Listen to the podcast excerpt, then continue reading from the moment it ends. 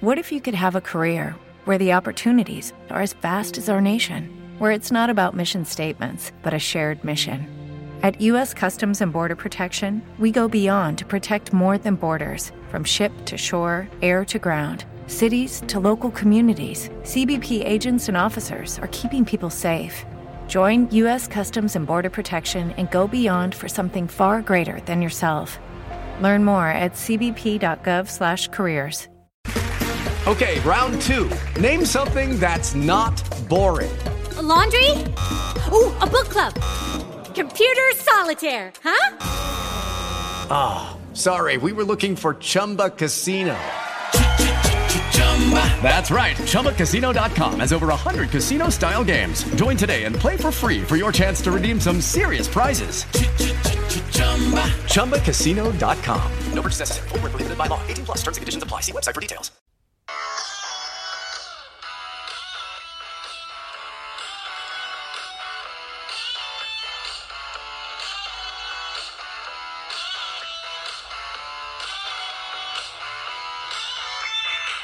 Welcome to the LouCas Baseball Podcast. I'm Lou Landers from DrRoto.com here with Lucas Beery from DCDynasty.co. And Lucas, it's outfield day today. This is part one of two. Of course, later in the episode, as we always do, we'll be going over the outfield tiers and we'll be using the article you wrote up on DCDynasty.co. Absolutely. The outfield position is going to be a great one to break down, and it's certainly uh, going to be highly integral to have a, a strong outfield plan heading into our biggest drafts as opening day approaches. Well, with that being said, how many outfielders would you say you've been getting in the top 100? Obviously, it's going to vary based on the drafts, but on average, you're getting one, you're getting two, you're getting three. Uh, it really just depends, quite frankly, on the draft and how quickly other people are attacking it, as well as my KDS. So uh, it's varied quite a bit. And I feel like having a strong depth of the player pool makes it so I don't feel like I have to lock in a certain amount of outfielders. I can just kind of take what the draft gives me, but ideally I can get one of the top 10 outfielders, uh, maybe another falling value before, you know, outfield 25 when there's a bit of a drop off. And then sometimes I've had three before outfield 25. So uh, it's really been a very mixed bag approach. And I think you just kind of have to take what the draft gives you and not reach definitely don't want to reach. Definitely need to take what the draft is giving you. I'm with you, and I think KDS is important as well. I would say I'm usually getting to the odd time I have three in that top 100. Again, depends on that draft spot. If I'm drafting in the first half of the draft, I'm usually getting one in the first round. Usually a Julio if I'm lucky, but a Tucker, Yordan, or Mookie. If I'm towards the back end of a draft, I'm usually getting one um, early uh, like I mentioned, and then maybe one in the fifth or sixth round, and then another um, in the seventh or eighth round. Depends what's there. But I've been seeing a lot of Springer, Eloy, and Reynolds coming to me, and I do have a share of Corbin Carroll. I do have a share of Byron Buxton, but a lot of Springer, Eloy, Reynolds in that round five through eight range. Yeah, I think that's a nice area to be able to even possibly get your first one if you address other needs, and certainly is a great outfield too. So I think those are some good calls there, Lou. I mean, I, like him. It's hard to not like any of those players going in the top 100, of course. Uh, we'll get to some ranges down the road in your snake draft. But before we continue with the snake draft, let's talk some auction strategy. My auction strategy is kind of to get three outfielders in that 18 to 23 range. Probably some similar names to my snake draft strategy, though. Carroll, Reynolds, Eloy Springer, Buxton, even Schwarber, if I can get him in that 20 or 21 range. His average price is 24 this month.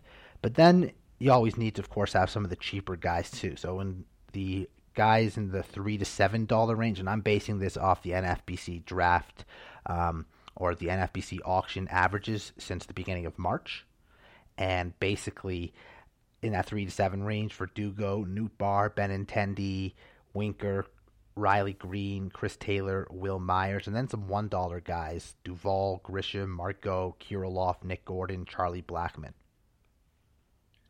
Yeah, sounds like you're really spreading out the wealth there and not necessarily going for the highest uh, dollar guys like Kyle Tucker and uh, even you know Fernando Tatis Jr. I think for my outfield strategy, it all depends on if I am going to chase after one of those 30 plus dollar players.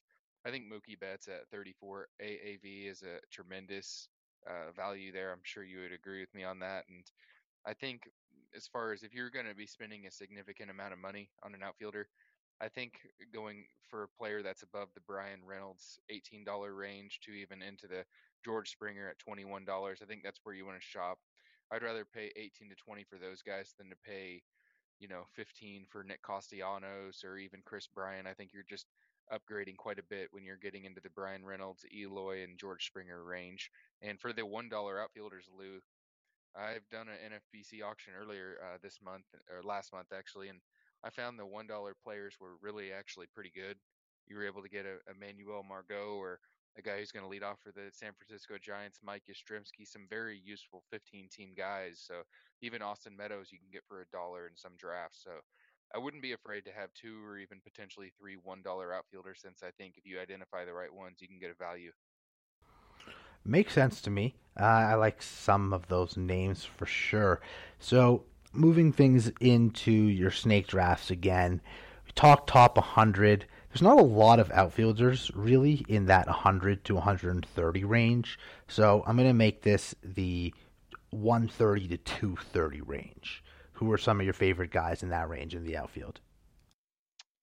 Yeah, so this is a this is an outfield range that has some good values in my book. It has some clean avoids. Um, so Ian Happ, I think, is an automatic for me at pick 150. I think you're getting a well balanced uh, supply of five category juice. Even if the batting average drops to 250, I don't think he's going to hurt your batting average. And I think you're going to get 20 home runs, 10 to 15 steals, and a healthy amount of counting stats. Love Happ. Um, Alex Verdugo is a player that is not very sexy anymore since he's uh, been in the league a few years, hasn't uh, exploded, but was worth a substantial amount as a top 30 outfielder last year. And he's going at outfield 46. I think he could get better on that. So it's an automatic good floor with profit for more, helping a rare batting average uh, source in there. Um, and then Andrew Benintendi is a similar package to Alex Verdugo. It's a combo guy with some a little bit of home runs and some steals with average. Uh, so those are three of kind of my guys there. What do you have, Lou? I definitely have the Happ, Verdugo, Benintendi, but even earlier in that 130 to 140 range, Stanton and Vaughn are of interest to me. I also do like Nootbaar.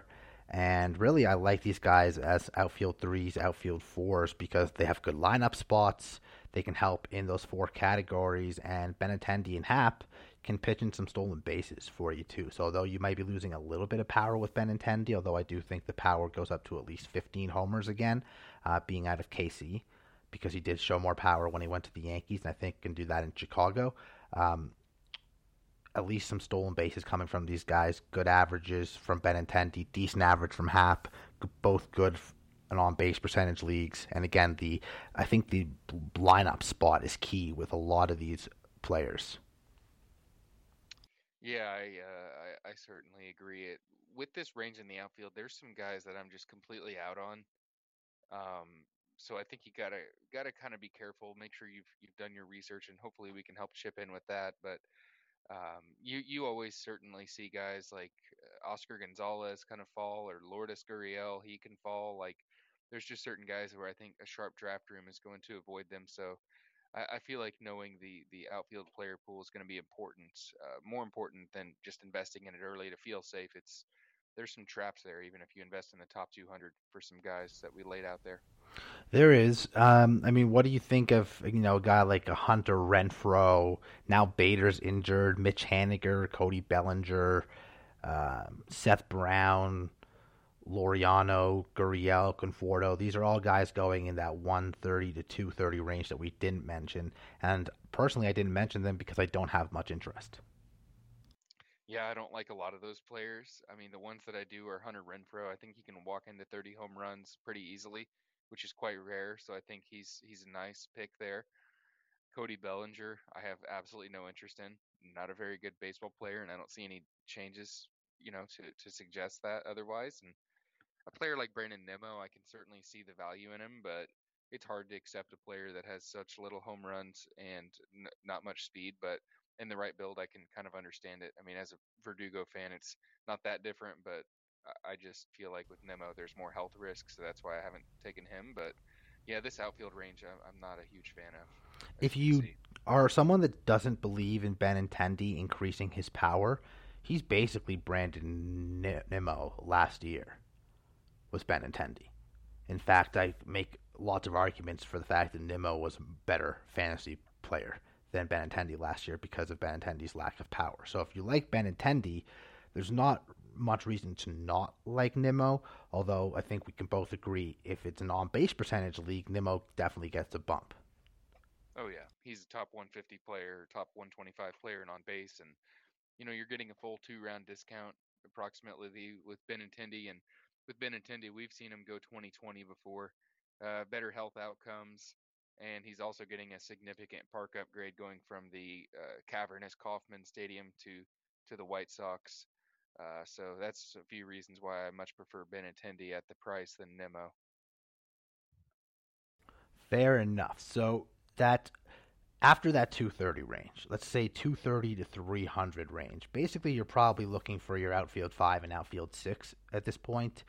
Some guys that kind of stand out to me Jesse Winker, Brandon Marsh, Nick Gordon, Manuel Margot, and even just past that 300 range, Trent Grisham, Chris Taylor, Wil Myers, my boy Oswaldo Cabrera. These are all guys I would take as an outfield six happily. And then, of course, Taylor also has that infield eligibility. Yeah, I think those are some some fantastic calls there, and um, I like basically everyone everyone you, you laid out there. Um, throwing out a few more. I, I think Juan Yepez has a nice bat. The playing time questions make it so you probably want him as a bench bat or maybe as a utility, and then you put someone else in the utility and see how the playing time shakes out. But Yepez quietly was fantastic last year, so he's worth your attention. Um, Mike Yastrzemski is another guy that I believe will be hitting leadoff or towards the top of the lineup for San Francisco. Um, and I also am getting a little bit more interested in uh, Michael Conforto since he's proving his health. He's a player that's gone much, much earlier in years past, and Conforto's only age 30, so not too old quite yet. Uh, and one more, uh, just completely boring, but you're going to like him in your 15 teamers. Andrew McCutchen. He's going to have a premium lineup spot for the Pirates and uh, provides a solid little pinch of power and a handful of bags. So I like McCutchen too as just a glue guy, outfield five.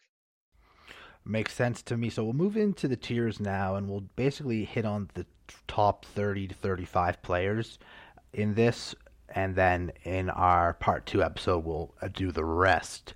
But we'll start with the diamond tier of Ronald Acuna Jr., Aaron Judge, Julio Rodriguez, Kyle Tucker, Mookie Betts, and Yordan Alvarez. Again, you can find this article at DCDynasty.co. It's the outfield tiers and position preview. First tier, I mean, I think a lot of the names are self explanatory in what they bring to the table, but they're all such talented players. They're all guys that can be the cornerstone of your team. So let's start. Yeah. Um, if I'm drawing out the number one pick this year, I am going to take Ronald Acuna Jr. Uh, the Bad X projection system actually accounted for new stolen base rules, and they give him 40 steals with 31 bombs. So that's pretty mag- magnificent if he can provide those numbers, um, which he's basically he's done that before, so it wouldn't be out of the question. So Cunha, I think Judge is a player where I've noticed people, Lou, I don't know if you've noticed it, but people feel like they are settling for Judge or they're nervous to take Aaron Judge, and he's a guy that could hit 45 homers with five to 10 steals and a 290 average. I don't think it's a concern for me to take Judge. So that's kind of Judge and Acuna. And with Julio Rodriguez, um, yeah, he did stop running and stealing bags in that second half due to an injury, but I don't think that's necessarily going to continue. And he's another guy that can have 30 home runs, 30 steals, or, or even much more than that. So uh, yeah, I think that's obviously why teams are setting their KDS for the top three to get one of those three guys, and that's pretty much all I have on those guys.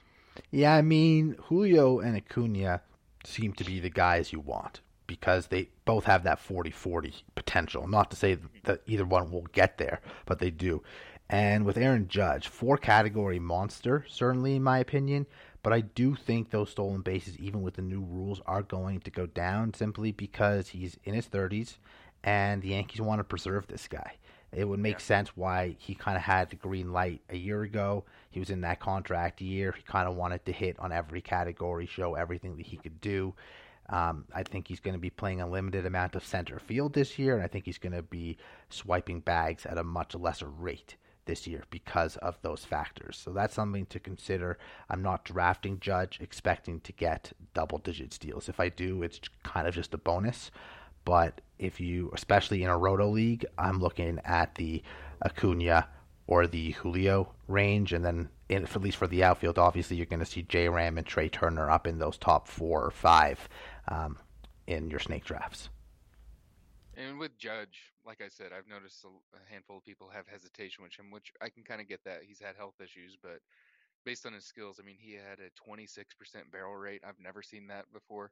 He had a 60 per, 61% hard hit rate. I mean, he's going to be able to walk into to 40 home runs as long as he plays 130 games, and there's a chance he could flirt with 50 again, which is going to just set you apart in a huge way. So, him and Julio Rodriguez, I love them in the top five, and um, fantastic calls there. They always are. So the end of this tier, still fantastic players, but their guy guys basically going as early as pick six, and I would say as late as pick 14 or so. That's Kyle Tucker, Mookie Betts, Yordan Alvarez. Yeah, Tucker is a player where the fantasy community and, of course, baseball fans that love Tucker are desperate to see him move up in the lineup. And I think there's a reasonable chance he does that this year with Michael Brantley kind of being injured. I was in a draft last weekend in Chicago, Lou, and uh, Tucker actually went fourth overall, which was pretty interesting. I think part of that is the scarcity of outfield, and part of it is the fact he's going to walk into 25 homers, 25 steals, and have serious upside beyond that. And great hit tool, great lineup, no flaws with Tucker.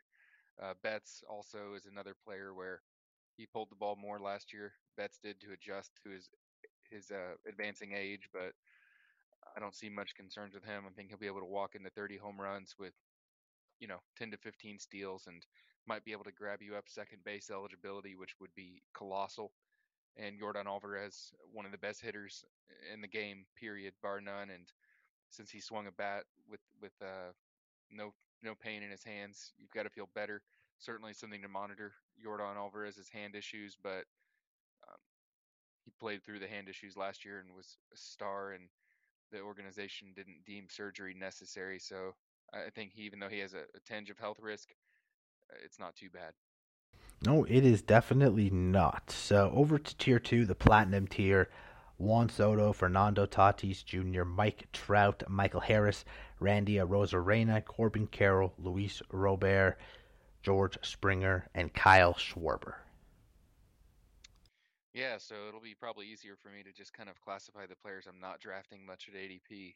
Uh, since all these guys are great players, it's just cost is sometimes a little tricky for some. So a player like Luis Robert and Michael Harris, as well as Mike Trout, I just have not really been able to take since they're going higher than I'm ready. Trout is the, probably the one that I'm closest on, uh, but health issues in that early second round have me a little concerned with him. I don't think I wouldn't necessarily count on much more than about 135 games or 130 games, and I can get a player that I can project for more games, even though his skills are definitely top 10 player in the game still. Uh, and with Luis Robert, another health issue guy, he has not even played over 100 games yet. I know he's only had a handful of years, but still not good. And his speed is also uh, not quite as elite as some people might expect for Luis Robert. And with Michael Harris, uh, he's a great player too, but I think that the league is going to uh, kind of make some better adjustments to him. He strike he uh, chases the ball quite a bit outside the zone and uh, kind of falls for those sliders. So I think a sophomore down downturn off of his elite rookie years is going to happen. And there's players that are going after him like Randy Arozarena that I think are basically similar and uh, just been a little bit too expensive there with Michael Harris for me. I like what you said there with the Arozarena. I think they're very similar players, and Arozarena is safer. If I have the choice, I'm taking Arozarena over Harris.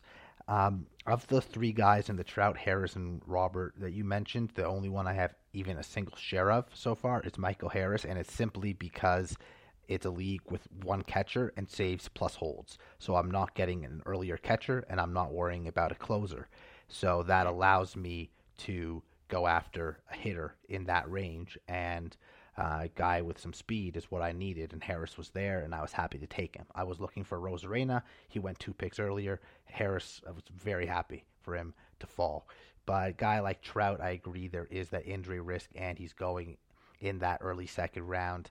Um, I don't have any Fernando Tatis Jr. yet either, and he's been creeping up and creeping up into the first round a little bit. Mm-hmm. Um, Juan Soto is a guy I like certainly. Um, if there was an OBP league, I might even consider him top five. but in an average league, um, it'd be very hard for me to pass on a Yordan or a Mookie in favor of Soto. And I've seen Soto go in that second round there, which to me is wonderful. Uh, obviously, you can't count on that, but it's happened. And with with Soto, for me, I understand he walks a lot, which is going to he walks an unbelievable amount, which is going to hurt his rotisserie value in terms of giving you hits or home runs, etc. But I think he can give you 30 home runs, uh, 10 plus steals potentially with with 110 uh, runs, and that's going to pay the bills for me in the end of the set, into the first. Uh, so part of a colossal lineup, as we mentioned with uh, Xander Bogaerts. I think the Padres are going to be a juggernaut lineup, and with Tatis, it's all about risk tolerance. Obviously, if you if you think that he's to be able to stay fairly healthy, uh, he's a great pick. If you if you have any tinge of concern, I would avoid him because the opportunity cost is someone like uh, Juan Soto or someone like uh, Rafael Devers. So if you have concerns with Tatis, it's not an issue to pass him up. He actually fell to the mid to almost late second in my Chicago draft last weekend. So there was a lot of sharp drafters that said, you know, I don't need the risk, even though the upside is top five talent for Fernando Tatis. Yeah, and I saw him fall to the last pick in the second round of a mm-hmm. 12 team league that I'm doing right now. And I know we're talking outfielders, but because he is shortstop eligible, and I think a lot of people are thinking of him on their list for shortstops, when people ask me what my take, this is basically what I say, and tell me if you agree. Okay. He's worth the first round pick if you believe he can get anywhere from 28 to 32 homers, 80 plus runs, 80 plus ribbies, hit about 290 and steal 15 bases, even though he's going to miss a month. So if you think he can do that, he's worth it. Plus, it's not like you're getting zeros because if you get a guy, let's say like Elvis Andrus, for instance, late, you have an Andrus' stats for the first month. He's not Tatis Jr., but he could very well give you, you know, three, four homers, some steals, some runs, whatever, and then you're getting Tatis Jr. So basically, you're getting a great season from Tatis Jr. in just five months, plus whatever Andrus gives you in the first month. So if you think that Tatis can reach those those benchmarks, he's worth the first rounder. I think when you lay it out that way, it, it, it does make some sense to me. And obviously, he's coming off of three surgeries since he's played last. Um, and while we don't really know how that's going to affect him, some guys it affects greatly, like Cody Bellinger. Some guys it doesn't hardly affect.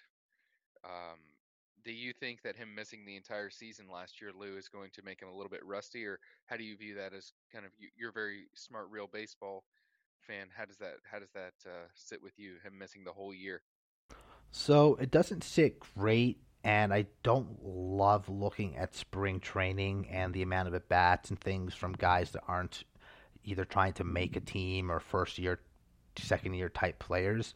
But I do think the amount of at bats he gets in spring is going to be very important for him to get back into that groove because even though he's going to be out for a month afterwards, um, as many reps as this guy can get, the better.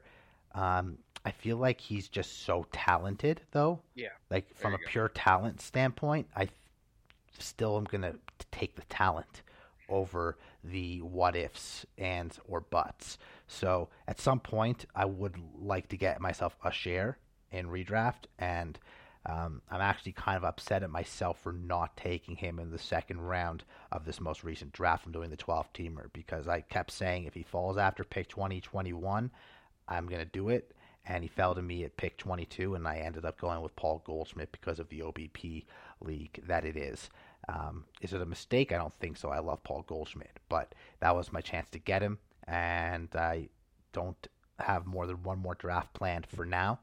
Uh, but I would definitely like to get myself a share because I do think he can hit that 28 to 32, 80, 80 to 90, 15 stolen bases range in five months. And that's still a first round talent, even with just five months. Makes a lot of sense. So, as far as Corbin Carroll, uh, he's a player that obviously I was highly interested in, but the cost just was a little tricky. And then I heard some scouts kind of talk about how his power actually is really good, which was my concern.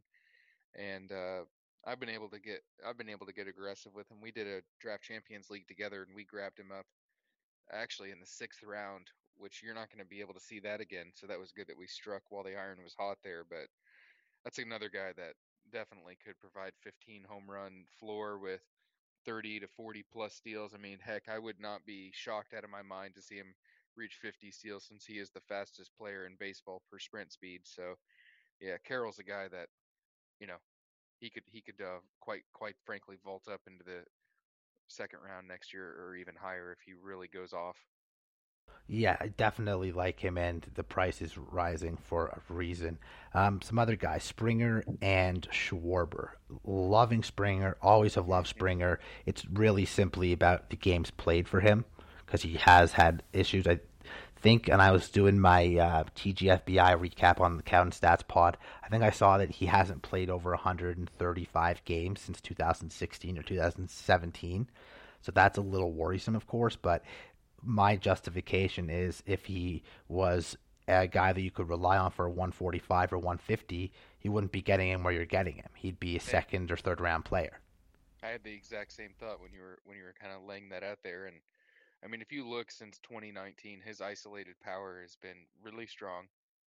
Uh, he chips in the steals. He's feeling healthier than ever. Uh, his plate discipline's gotten much better over the course of his career, so he's he's a supreme he's just a supremely elite baseball player in real life.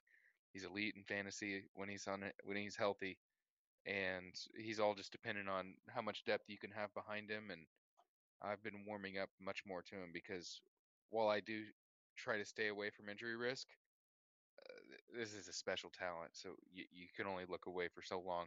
If he falls into that pick 65 to 70 range, I think he's pretty automatic for me. Yep, that's where I've been getting a lot of him. That's where I like him, and I do think that him playing a lot more right field than center field is a narrative people should be paying attention to.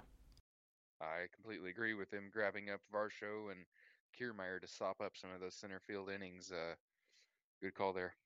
Yeah, so Kyle Schwarber, I only have one share, and it's not that I don't like him as much. It's just that to me, as great as he is in three categories, he lacks in the other two.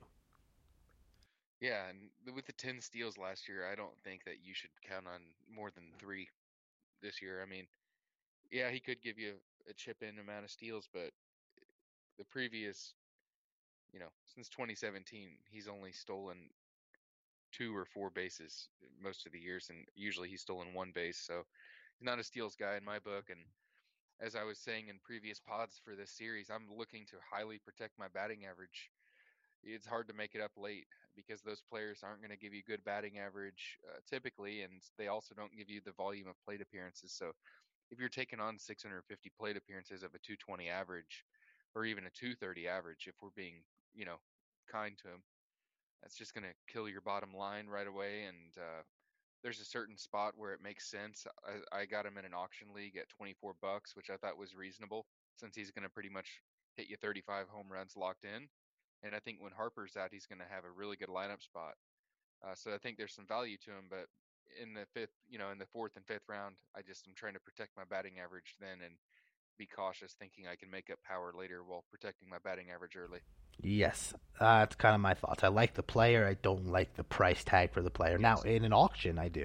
Um, I know he's going in that average of 24 I said earlier, but if I can get him at 19 or 20, which is certainly possible, then I'm uh, I'm I'm interested as my outfield three. Um, so this next tier will be the last tier on this episode before we do our part two. I'm going to break it into two separate because there's a lot of names on it. So yes. I want to. Uh, you know, not overwhelm people with names. So we'll go with Cedric Mullins, Eloy Jimenez, Bryan Reynolds, Teoscar Hernandez, Christian Yelich, Adolis Garcia, Byron Buxton, Starling Marte, and Taylor Ward.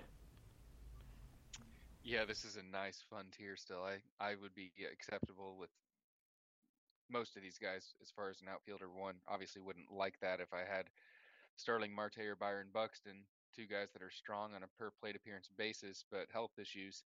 Uh, but you know, I could live with Bryan Reynolds or Eloy Jimenez uh, as an outfielder one. Um, kind of starting off with just looking at steals from this category, since that's obviously where most people get their steals is from the outfield or middle infield positions. Uh, Cedric Mullins is a guy that many have talked about him platooning at the end of the year last year, and while that's certainly true that he did, I don't think that's that's going to be a colossal concern if he falls past pick 55 to 50 range. I think you should give him a look there since he's going to give you uh, a healthy amount of home runs, probably 16 to 18 home runs with his 25 potential steals, and he could take advantage of the steals rules and provide 30 bags. Uh, so while there's a little platoon concern there, I wouldn't cross him off your list. Uh, as far as Christian Yelich, Lou, that's a player that I was all over in the early part of draft season, and he's moved up quite a bit. In fact, uh, from the early drafts, it's a guy that could flirt with 100 runs, 15 to 20 plus steals, and everyday at bat since he's been able to manage his back injury. Uh, two guys that I, I, do like quite a bit there for steals, and Starling Marte with his double core surgery in the offseason. Even though he's fallen past pick 100, I just think that that's still such a premium pick. Not willing to take the risk on that since he's missed so many games. Even though the skills are good, the age is creeping up and coming off uh, surgery that's com- complicated. Uh, I've been out on Starling Marte. Yeah, I don't blame you for that, and I feel like the Mets are going to take a long term approach with him in terms of wanting him in September and October and hopefully beyond for them. They have a lot of depth on that team, especially guys who can play in the outfield. So I mm-hmm. wouldn't be surprised if he got just routine days off to keep him fresh. And I don't want a player that's going to have routine days off because that plus an injury, and you're just not getting the amount of at bats you'd want from Starling Marte very good point there. And Buxton is not a steals guy that much anymore. He's more of a power guy. So I think we need to just consider that when he's healthy, he's going to go on a 35 plus home run pace. It's just the health concerns are quite real, unfortunately. Eh, with Adolis Garcia, I think I kind of know your take on him, but where are you at with Adolis Garcia, Lou? I'm not taking him at his price because I, there's just other players that I want and trust more. But I mean, it's hard to argue with back-to-back seasons of great power speed combo. Yeah, I think that's fair. And I just his swinging strike rate was what you would want to see out of your elite pitchers. I mean, he had a 17% swinging strike rate last year. I think after a while that's going to catch up to him. He's not getting any younger and he's crossed over that age 30 threshold. So for me, I'm not going to have a single share of him and that's where I'm at. So I know Eloy Jimenez is another guy that uh, you're extremely optimistic on, Lou. Well, yeah, I kind of look at him uh, again. Health is paramount, but he. I know everyone says, "Oh, they're in great shape." He is in very good shape. He looks a lot more lean, uh, but yes. more importantly, I think he's going to get a lot of DH opportunities now with Abreu gone and Vaughn being at first base. So I think that's going to be a very important factor. Robert and Benintendi in center and left. There's like four dudes who the White Sox could use in right field. So I think they would love to keep Eloy out of the field as much as possible. And if he can stay healthy, and that is the if, he could be not necessarily as good, but close to what you get from a Vladdy or Yordan. Yeah, I mean that's that's quite powerful. A lot of the times when we're in this range, we're looking at either a guy with some average but limited power, or a guy with some power, but a limited average. And, and he's one of the last guys in the player pool, Lou, where, you know, he could hit 30, 35 home runs with a 280 to 290 average. And uh, that's going to set you apart. So I'm willing to bypass the health risk with, with Eloy. And uh, you've, uh, you've got me quite on the train with him. I was, I was definitely on the train before we talked about him, but you know, your projections on him have just, uh, really opened up my eyes even further. And Bryan Reynolds is another guy that yeah, he's not going to be a flashy player, but you're going to quite love his contributions. Some people were underwhelmed with him last year, but if you look at his stats last year, 27 big home runs with seven steals and a 260 average, which helped your team actually last year. The plate skills are still very strong. You know, the counting stats are the issue. I will I will certainly agree there, but Pittsburgh's lineup is not as disastrous as it been. I'm not going to say it's good, but they've got some professionals coming in there, and I don't think you need to count. I, you cannot factor a trade for him, but if he does get traded, that'll be a nice bonus for Bryan Reynolds' outlook. Yeah, it will, and I mean he's so solid across the board in my opinion. And you could see that 260 become 280. You could see those seven steals become 11 or 12, and the power's still going to be there. Um, if you're drafting him as your outfield one, I don't have an issue with it. But if you're getting him as your outfield two, uh, there's not many better outfield twos around, unless you're really yeah. going heavy outfield early. Yes, yes, I, I would completely agree there. And Teoscar Hernandez is a guy that I'm I'm out on as well. I know that the talent is strong. He has thunderous power and he can even chip in on the steals, but his his age is advancing a little bit. He's also getting a park downgrade going from Toronto to Seattle and lineup you know, and park downgrade. Lineup and park downgrade and almost 30% K rate uh, going over age 30. He's not getting any more athletic probably you know, cannot do that in the top uh, top 70, top 80 of picks where he typically goes. Yep, I have zero shares. So Taylor Ward, Tyler O'Neill, Steven Kwan, Ian Happ, Anthony Santander, um, Hunter Renfroe, Andrew Vaughn, Giancarlo Stanton, Kris Bryant, Jordan Walker. It's all part of the same tier, of course, but we broke it in half. Um, I, I mean, there's a lot to like about a number of these players too. Yeah, there really is, and this is still a very uh, exciting tier. I think I think Taylor Ward's one of those players where you're getting a discount on him because he has not done it more than once. Uh, but if you like the core skills, uh, if you like that 12% barrel rate with uh, great plate discipline and a premium lineup spot near Trout and Ohtani, I think he's an automatic. Taylor Ward's a player that's moved up significantly in high stakes fantasy baseball leagues compared to just regular kind of NFBC leagues. So that'll tell you a lot too. Uh, so I love him. And with Tyler O'Neill, for me, I'm uncomfortable drafting him, even though the cost is reduced. I think he is just frothing with risk. And I, I probably should rank him lower because I'm just too too afraid to draft him. Uh, the strikeout rate is significant.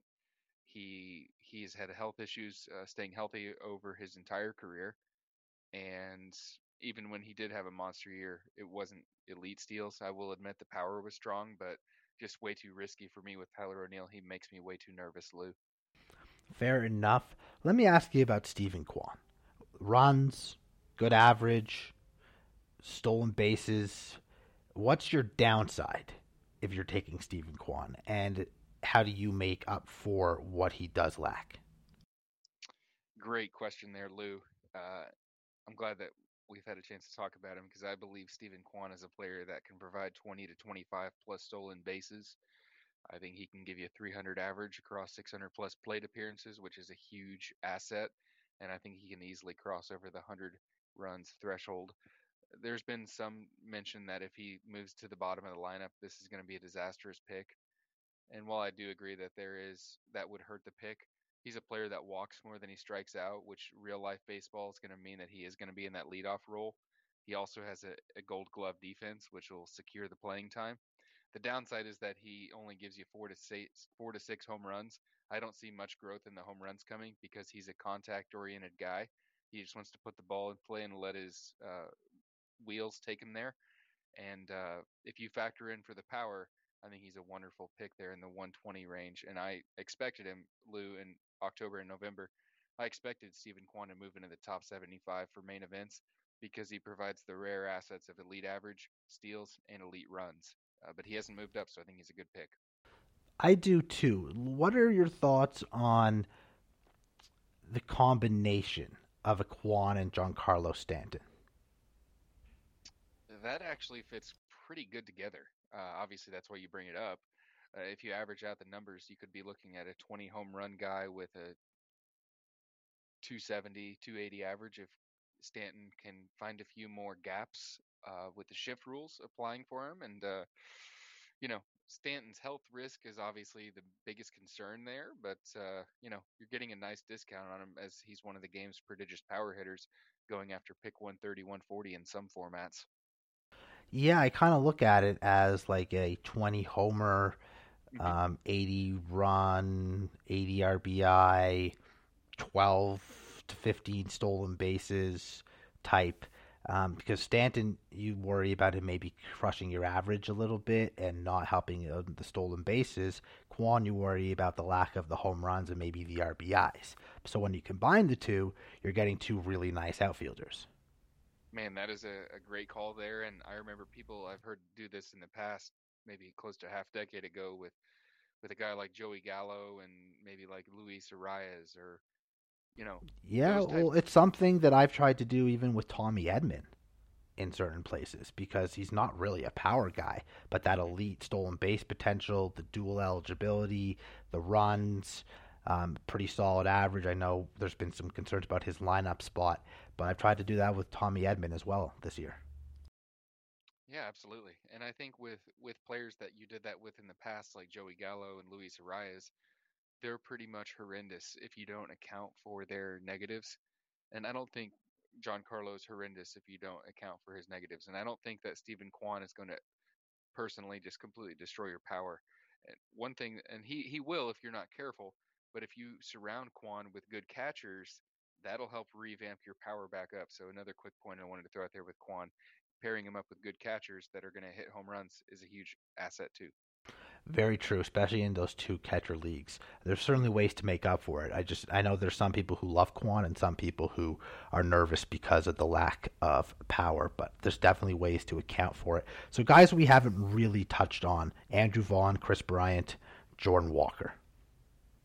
Yeah, with Andrew Vaughn, he's a player that is uh, polarizing already in his career, even though he had a quite successful year last year. I guess expectations are just through the roof for for such a elite college bat, and he provides you a, a little bit of everything outside of the steals. He has a little bit of power, 20 home run potential power, 270 average. Uh, the positional flexibility is probably one of the reasons he's going so high. In addition to the prospect pedigree, I have no problems with him. Haven't targeted him, but no problems with him. And Kris Bryant is another guy that, similar to uh, Stanton, you have to account for some significant health risk, but he also has significant upside playing in Coors Field. So I think he could be in for a monster year, and he's going quite cheap. So I have no issues with Kris Bryant. In fact, I've targeted him a few times. And Jordan Walker, of course, uh, a player that can provide 25 home run power instantly because he has 80 grade raw power. Uh, steals, as far as steals goes, he could provide 15 to 20 steals. He's ripped off a lot of bags last year in the uh, double A level as a night as a 20 year old, and I think he's going to make the Cardinals opening day roster. as far as paying for him in the top 100, I think that's a little risky, but it could work out if he's able to provide the 2020 year. Um, so just be careful. I already loaded up plenty of shares uh, past pick 200, past pick 250. So I feel happy with those, and I don't quite need to pay for that top 100 new price tag. And that's kind of my thoughts on Walker there. Supreme upside. We don't quite know if it's going to manifest, but uh, he certainly has that upside in spades. Couldn't agree more on Walker Bryant. Too risky for me and burnt too much last year. Vaughn, I think, a solid player for sure. That'll wrap up part one of two for our outfield breakdown. Next episode, of course, we'll be doing part two of our outfield breakdown. Any teasers or something to look forward to in that episode? Yeah, I was kind of mentioning it earlier, and, and I hope it resonated with drafters and listeners that I feel like knowing the player pool for outfield is a big edge because while we talked about a lot of strong players today, the opening of the next episode is going to have a significant fall off, in my opinion.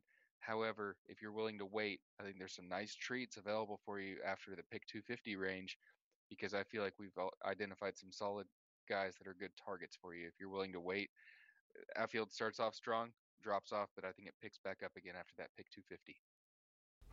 Good stuff, brother. Good stuff. This has been the LouCas Baseball Podcast Outfield Preview Part 1 of 2. Lou Landers from DrOto.com, Lucas Berry from DZDynasty.co. Thanks for tuning in. We'll catch you next time.